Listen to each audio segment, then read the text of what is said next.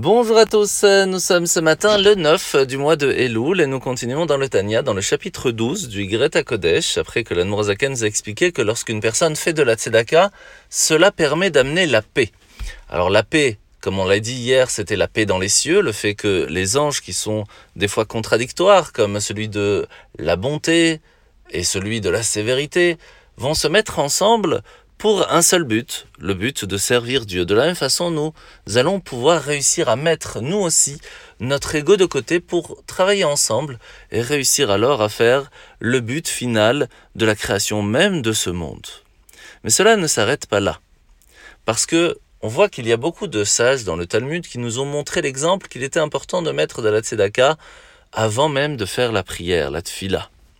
Et cela pourquoi? Parce que cela va nous aider aussi à prier mieux, aussi à être quelqu'un de mieux. Quel rapport? En fait, lorsqu'une personne va montrer à Hachem qu'il est prêt à aider son prochain, eh bien lui aussi va nous aider. Il va nous aider comment? En faisant la paix entre notre Yetzertov et notre Yetzerara, entre notre bon penchant et celui qui est pas bon. En fait, il faut comprendre que notre Yetzerara, le mauvais penchant, est en fait un coach qui va nous booster, qui va travailler sur nous, qui va essayer de nous euh, tester, nous faire évoluer en essayant de nous faire tomber. Et c'est pour cela, comme euh, toute personne qui s'entraîne peut de temps en temps tomber. Mais tant qu'il se relève, c'est que c'est un champion. Tant qu'il essaye d'avancer, c'est ainsi qu'on réussit. C'est ainsi qu'à un certain moment, Hachem peut nous aider à ce que ce coach nous dit, écoute, ça y est, tu es arrivé à un certain niveau, sur ce côté-là, je t'aide et je vais t'aider, je suis même content que tu as réussi à me gagner. Et c'est la paix qui se fait entre le Yetzer Tov et le Yetzer Hara et qui permet alors de prier convenablement et de recevoir de retour des bonnes brachot. C'est pour cela qu'il est important que lorsque l'on fait la tzedaka, il faut pas seulement le faire d'une bonne intention, mais aussi faire attention à ce que la personne qui va le recevoir est un bon sentiment.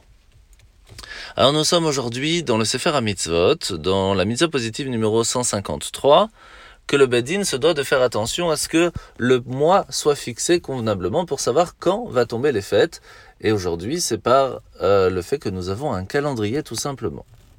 Alors la paracha de la semaine, c'est paracha de Kitetse. Aujourd'hui, nous allons parler euh, des lois, des lois relatives au renvoi d'une mère d'oiseau avant de prendre ses œufs, mais aussi le fait que lorsque nous avons une nouvelle maison, eh bien, au balcon, il est important de mettre une balustrade, une rambarde, pour protéger à ne pas tomber.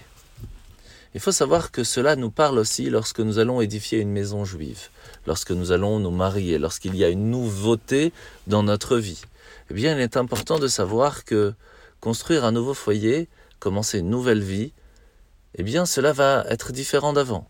Nous avions peut-être plutôt la chance de pouvoir étudier plus facilement ou autre.